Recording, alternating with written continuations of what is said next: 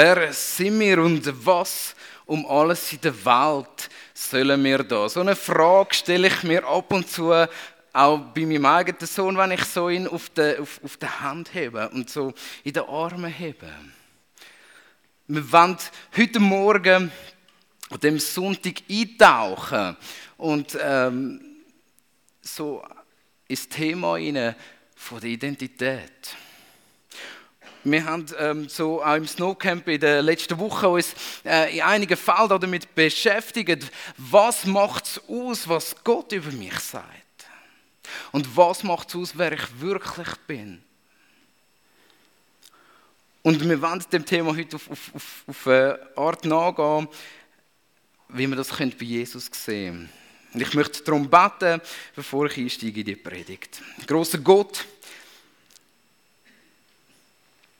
Mach unsere Herzen heute Morgen offen, dass wir deine Stimme hören, dass wir auf dein Wort hören und dass wir dich finden können heute Morgen.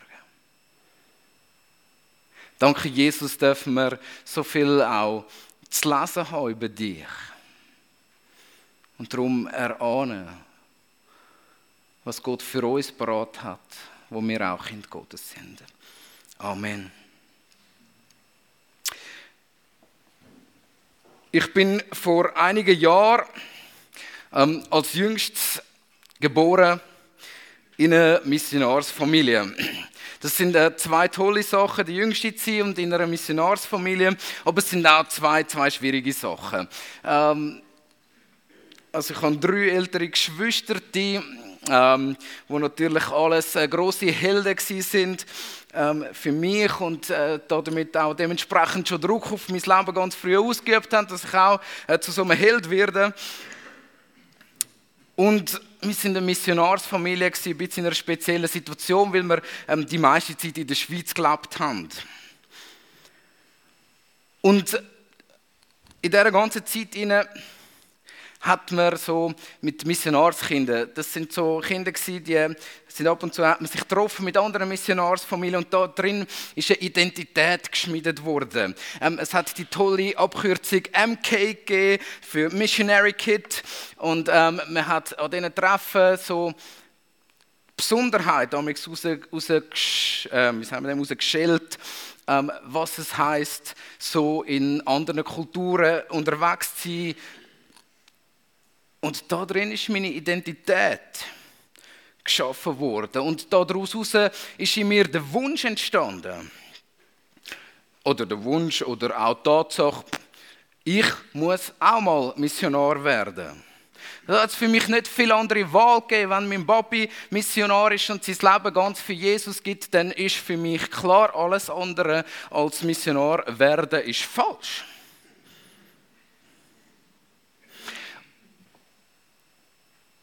Ich muss da einfach das nochmal dazu sagen, unsere Eltern haben uns das nie gesagt.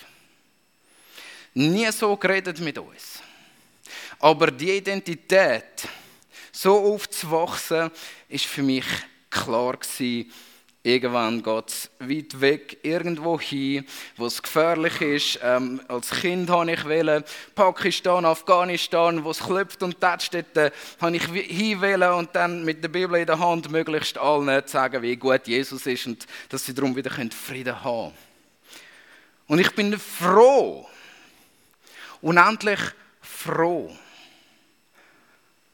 dass meine Eltern das gemerkt haben der Druck, der auf uns Kinder gelassen ist. Durch ihre Entscheidungen, die sie getroffen haben.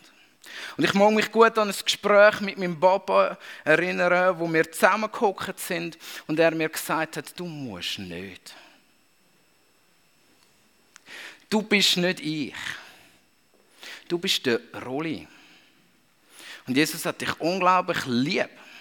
Du darfst sein, wer du möchtest sein, wer Jesus denkt hat, dass du solltest sein.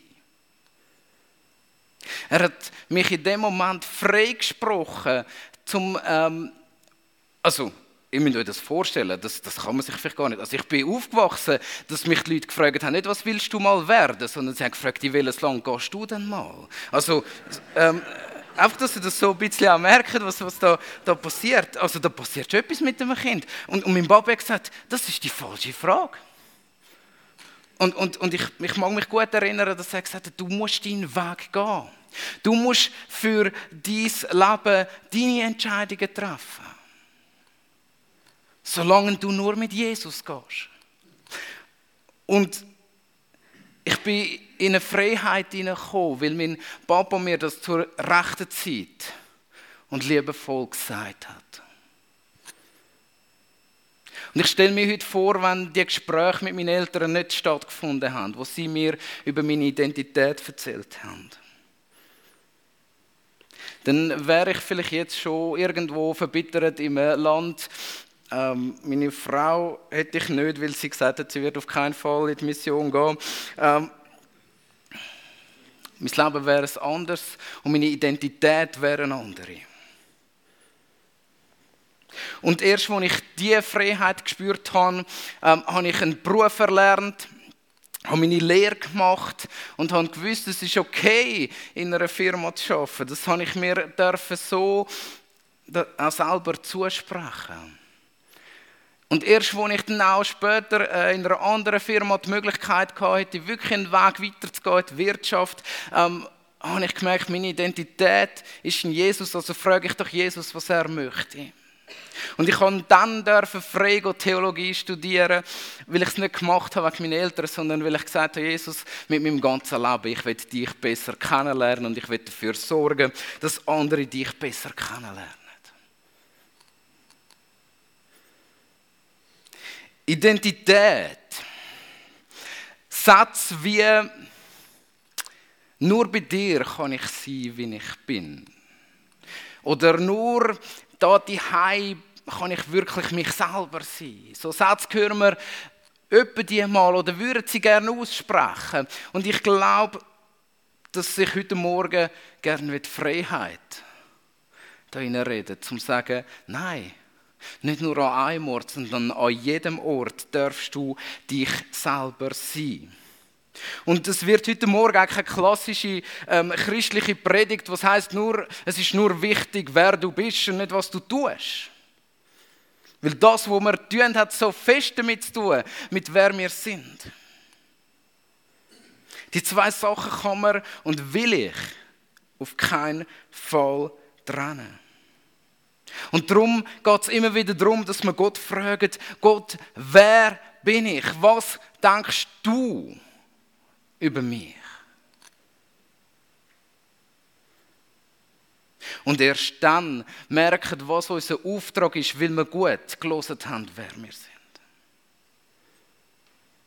Aber bevor der Auftrag kommt, müssen wir zuerst den Zuspruch haben von Jesus wer wir sind und wer wir sein können mit ihm zusammen. Und ich möchte einsteigen in eine Geschichte. Ähm, die, die die Geschichte möchten mitlesen, wir finden sie in Matthäus 3. Ähm, dürfen euch ja jetzt noch eine Bibel schnappen. Ähm, das macht mir nichts, wenn ihr aufsteht jetzt, äh, solange nachher nicht mehr aufsteht und immer rumlaufen. In Matthäus 3 lese ich vor ab Vers 13. Und es ist übrigens eine Geschichte, wenn, die, wenn es die nicht gegeben hätte, dann würde es uns heute Morgen nicht in dieser Gruppe geben. Also, ähm, also ganz wichtige Geschichte von Jesus. Zu jener Zeit kam Jesus von Galiläa und den Jordan zu Johannes, um sich von ihm taufen zu lassen. Johannes aber wollte ihn davon abhalten und sagte, ich hätte es nötig, von dir getauft zu werden. Und du kommst zu mir? Jesus entgegnete ihm, lass es jetzt zu, denn so gehört es sich. So sollen wir alles tun, was die Gerechtigkeit verlangt. Da ließ Johannes ihn gewähren. Und jetzt die ganz wichtige Stelle für heute Morgen. Nachdem Jesus getauft worden war, stieg er sogleich aus dem Wasser. Und siehe da, der Himmel tat sich auf Und er sah den Geist Gottes wie eine Taube niedersteigen und auf ihn herabkommen. Und siehe da, eine Stimme aus dem Himmel sprach, das ist mein geliebter Sohn, an dem ich Freude habe. Wie gern wäre ich in dem Moment am Jordan gestanden und hätte das miterlebt. Wenn sich der Himmel auftut und man sichtbar sieht, wie etwas geschieht und hörbar hört, wie Gott redet. In dem Moment spricht Gott Jesus zu, du bist mein geliebter Sohn. Es verwundert nicht, dass wir ganz wenige Geschichten von Jesus kennen vor dieser Begegnung.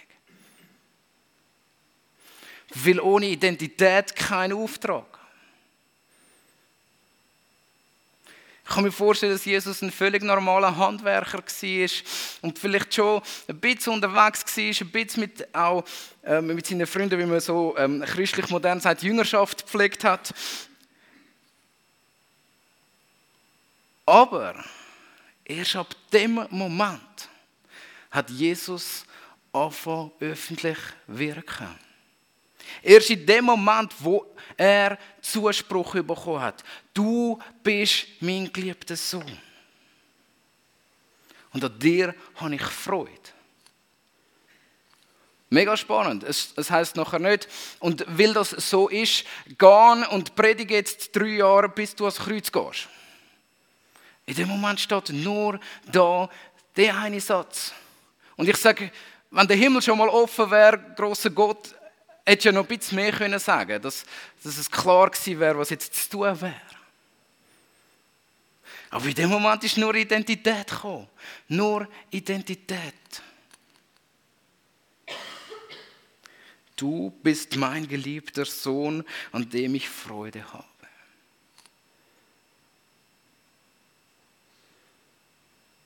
Und es ist hochspannend, was nach der Geschichte passiert. Jesus, ähm, so steht es geschrieben in Matthäus 4, geht in die Wüste und geht ins Gebet und er fragt seinen Vater,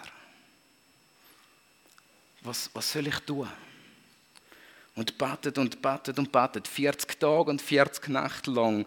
Ähm, übrigens etwas, was man auch vor Ostern machen kann. Wir sind jetzt in dieser Zeit drin wo viele Leute das auch wieder gemacht haben. 40 Tage, 40 Nächte hat er gefastet und betet.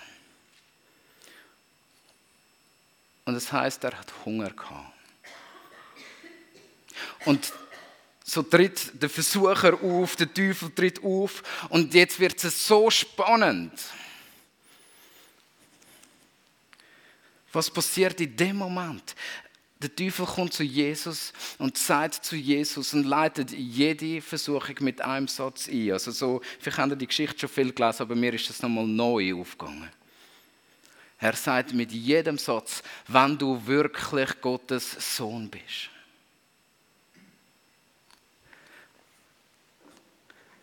Jesus wird versucht, nicht auf seinem Auftrag. Das heißt nicht, wenn dir Gott wirklich gesagt hat, du sollst das und das machen ähm, willst du nicht lieber Stein zu Brot machen? Nein, der Teufel sagt, wenn du wirklich Gottes Sohn bist. Also, der Angriff kommt frontal aufs tiefste Innere von Jesus. Der Teufel zweifelt an, an Jesus, verunsichert ihn und stellt da die Frage, wenn du wirklich Gottes Sohn bist, dann verwandle Stein in Brot. Und Jesus antwortet, nein, nein, nein, nein, nein, so läuft das nicht. Weil ich Sohn bin, muss ich das nicht, weil ich einen Vater habe, der für mich sorgt. Und er gibt die Antwort und sagt, der Mensch lebt nicht von Brot allein. Und der Teufel nimmt ihn mit auf Jerusalem und stellt ihn auf den Tempel und sagt, wenn du wirklich, wirklich, wirklich Gottes Sohn bist, dann komm jetzt runter und Gott wird schon sorgen. Aber Jesus weiß auch das, weil er Gottes Sohn ist, ähm, darf er sich auf sein Wort berufen. Und darf sagen, ich muss meinen Gott nicht versuchen, meinen Vater nicht versuchen. Und so geht die Geschichte weiter. Und ich glaube, da passiert etwas von dem, was man sehen bei Jesus, wo, wo, wo sich Geschichte hinzieht, bis zu uns. Wenn Angriffe kommen, kommen sie immer auf die Identität. Ähm, wenn du wirklich denkst, dass, dass Jesus dich lieb hat, wieso lässt er dann das zu? Kennen ihr die Frage? Unsere Identität ist, Jesus liebt uns. Und wir sind Geliebte.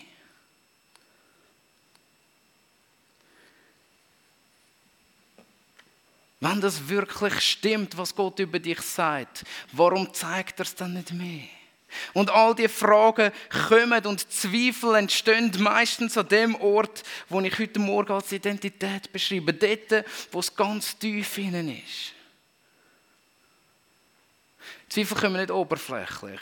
Angriffe kommen nicht oberflächlich, sondern sind immer ganz tief. Und wir haben auch nicht so wie Jesus so die Direktbegegnungen mit dem Bösen, sondern uns begegnen ganz viele Menschen. Und sagen nicht nur, wann das wirklich stimmt, sondern sie machen es noch viel perfider und sagen, du bist doch genau gleich wie ich. Ein verlorener Sünder. Du bist doch auch nicht eine gute Mami. Du machst es doch auch nicht besser. Du bist doch genauso ein verderbter Mensch wie wir alle.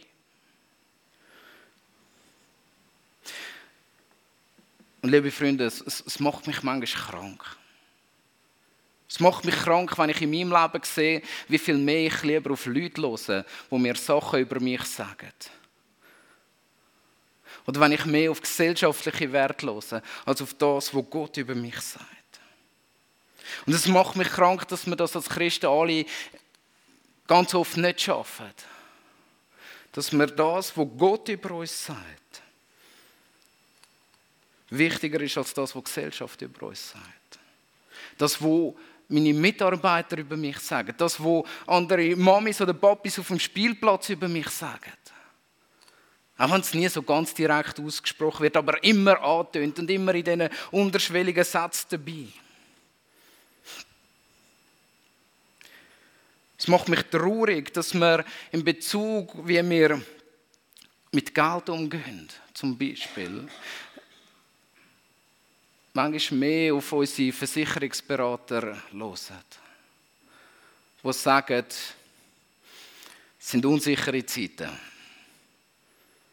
Und äh, sie sind ja auch nicht ein Übermensch. Ähm, wir sind letzte muss ich gerade da erzählen, sind wir bei der, bei der Krankenkasse in der Beratung gehockt. Und der Krankenkassenberater hat mir etwas gesagt und das hat mich tatsächlich verunsichert. Er sagt, Sie sind ein total unterversicherter Mensch. Sie haben ja da nur Grundversicherung. Was machen Sie dann?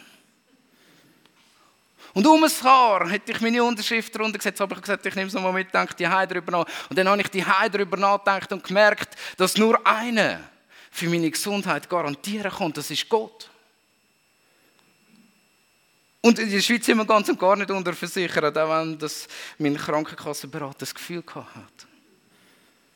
Aber wir hören lieber ähm, darauf, dass die anderen Menschen über uns sagen.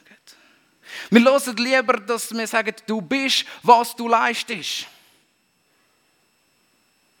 Gott sagt etwas anderes in dem Moment. Du bist, was ich dich geschaffen habe. Du bist Geschöpf. Du bist an, an sich schon wertvoll. Wie oft probieren wir uns über Leistung zu definieren?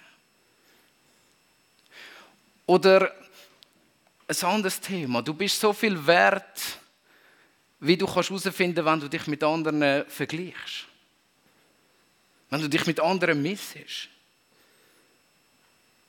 Und nur wenn du besser bist als die anderen, nur wenn du schöner bist, wenn dein Kind besser durchschläft und wenn, ähm, wenn du in deinem Job mehr Geld verdienst oder wenn du erfolgreicher bist, wenn du mehr Leute zu führen hast, nur dann, dann in dem Moment bist du wertvoll. Ja, und schaut, liebe Leute, wir sagen, ja, haben alles schon hundertmal gehört, aber es ist tief drin, es ist sehr tief drin.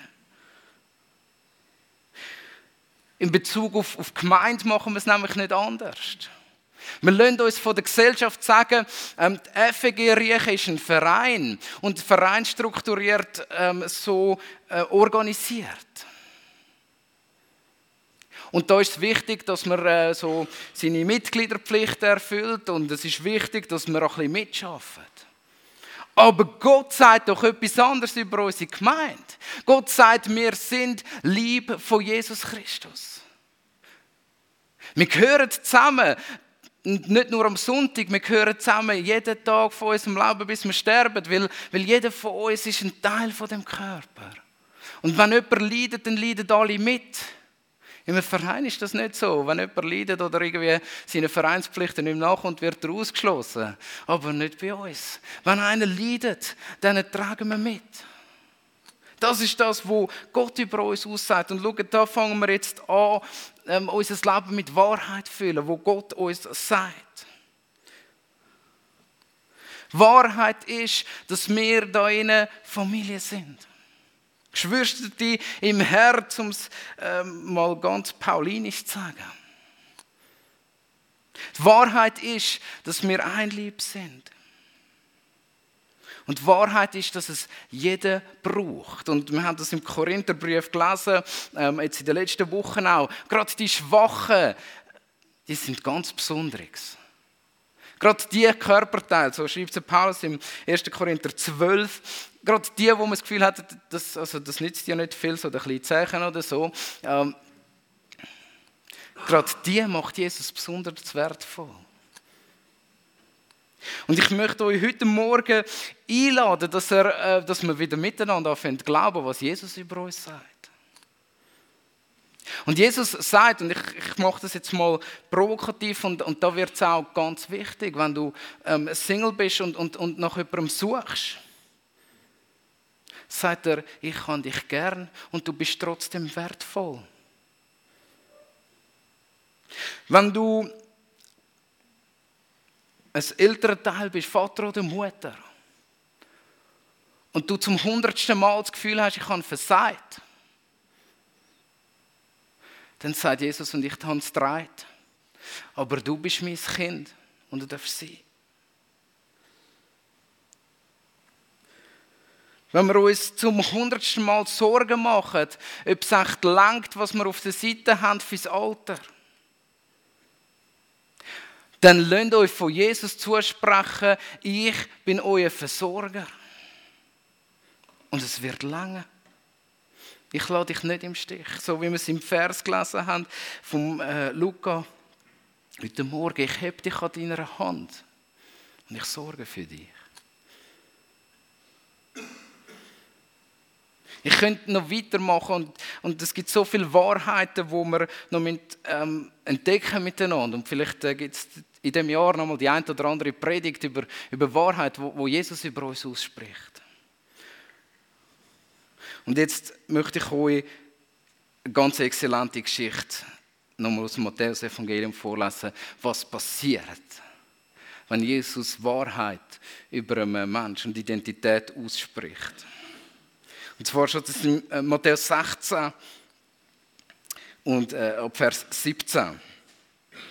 Das heißt nämlich, da entgegnete ihm Jesus, also Simon Petrus, Selig bist du, Simon, Bar Jona, er wird der Sohn von Jona sein. Denn nicht Fleisch und Blut haben dir das offenbart, sondern mein Vater im Himmel. Und ich sage dir, du bist Petrus. Und auf diesen Felsen werde ich meine Kirche bauen. Und die Tore des Totenreichs werden sie nicht überwältigen. Ich werde dir den Schlüssel des Himmelreichs geben. Und was du auf Erden bindest, wird auch im Himmel gebunden sein. Und was du auf dieser Erde lösen wirst, wird auch im Himmel gelöst sein. Jesus spricht über Simon Petrus aus.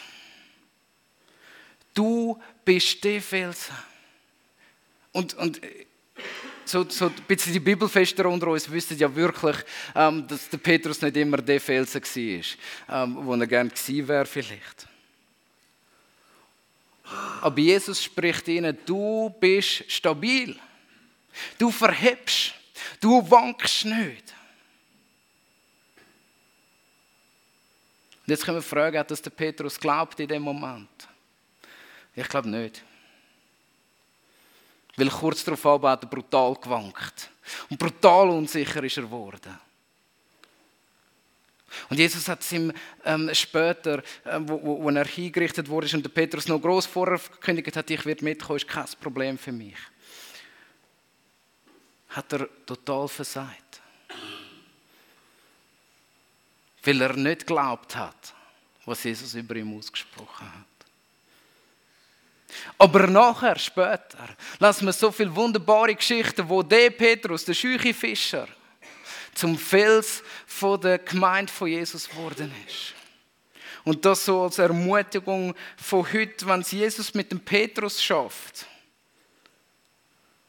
dann schafft er es wohl auch mit mir oder mit dir. Und wenn Petrus einem, äh, wenn Jesus einem unsicheren Fischer kann zusprechen, du bist der Felsen, wo ich ähm, wirklich, also, also da könnte man jetzt kirchengeschichtlich, ähm, sind da ein paar Missverständnisse über den Vers entstanden, wo ich nicht mittrage. Ähm, und das Papsttum ist aus dem Vers aus entstanden. Aber wenn wir jetzt mal glauben wollen, dass die Geschichte mit dem Petrus durch die Identität geschaffen worden ist dann will ich euch das auch zusprechen in dem Morgen. Dass Gott euch zuspricht, wer ihr seid. Wir haben es an verschiedenen Stellen auch im Alten Testament, wo Gott seinen Leuten zuspricht. Zum Beispiel Jeremia.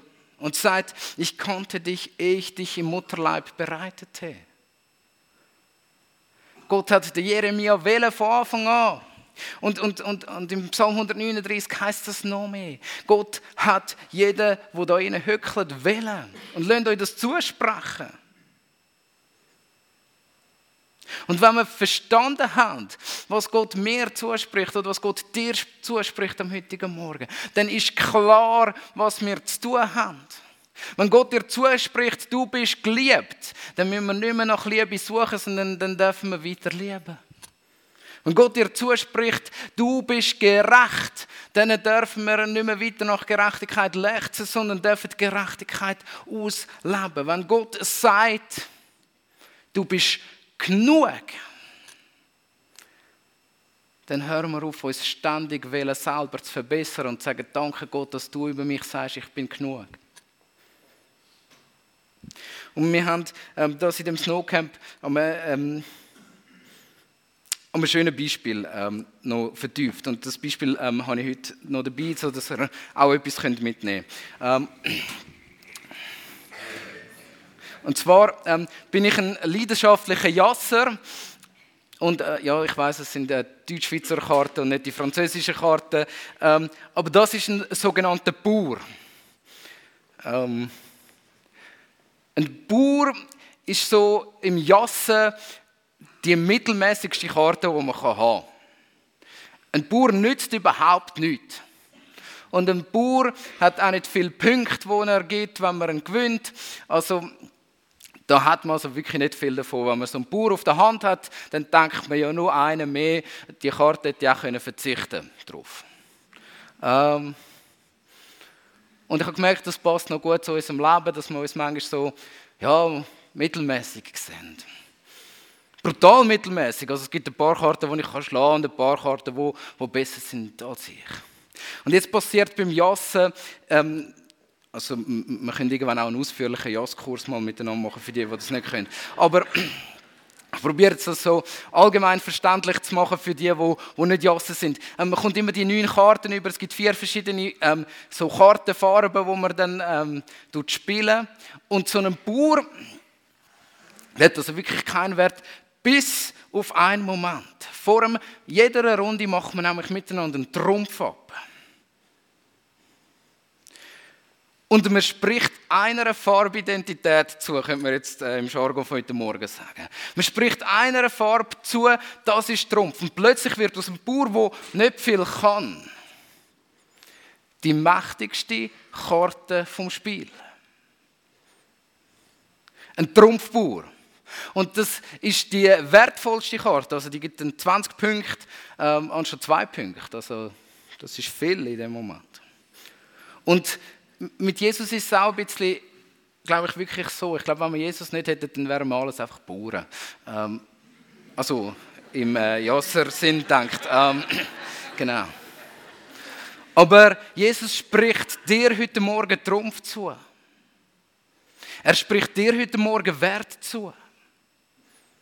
Und er spricht dir heute Morgen den Wert zu, dass du mehr wert bist als die elendige Mittelmäßigkeit. Und der Bauer, der hat den Auftrag, der muss dann auch, also man kann ganz wenig abstechen mit dem Bauer und ganz wenig Punkte machen, man kann ihn auch verschwenden, das ist wirklich so. Trotzdem er so viel Wert hat, kann man einen Stich machen, der nicht viel Wert hat. Aber wenn man den Bauer dann im richtigen Moment spielt, dann kann das über das ganze Spiel entscheiden. Und ich möchte euch das heute Morgen zusprechen, so, ähm, das haben eben die, die im Snowcamp waren, schon gehört, dass ihr, dass ihr wirklich dürft Trumpfbauern sein Leute, die wichtig sind. Weil in Gottes Augen sind er wirklich Trumpfbauern. Und, ähm, und nehmt das mit in die Woche und wenn ihr wieder mal merkt, und aussprechen über euch, das kann ich eh nicht, weil ich bin zu schwach, ich bin zu schüch oder irgendetwas, dann sagen sie, nein, ich bin Trumpfbauer. Und dann wird etwas Großes daraus. Ich möchte beten. Großer Gott, danke, dass wir in deinen Augen ähm, so vom unglaublichen Wert prägt sind.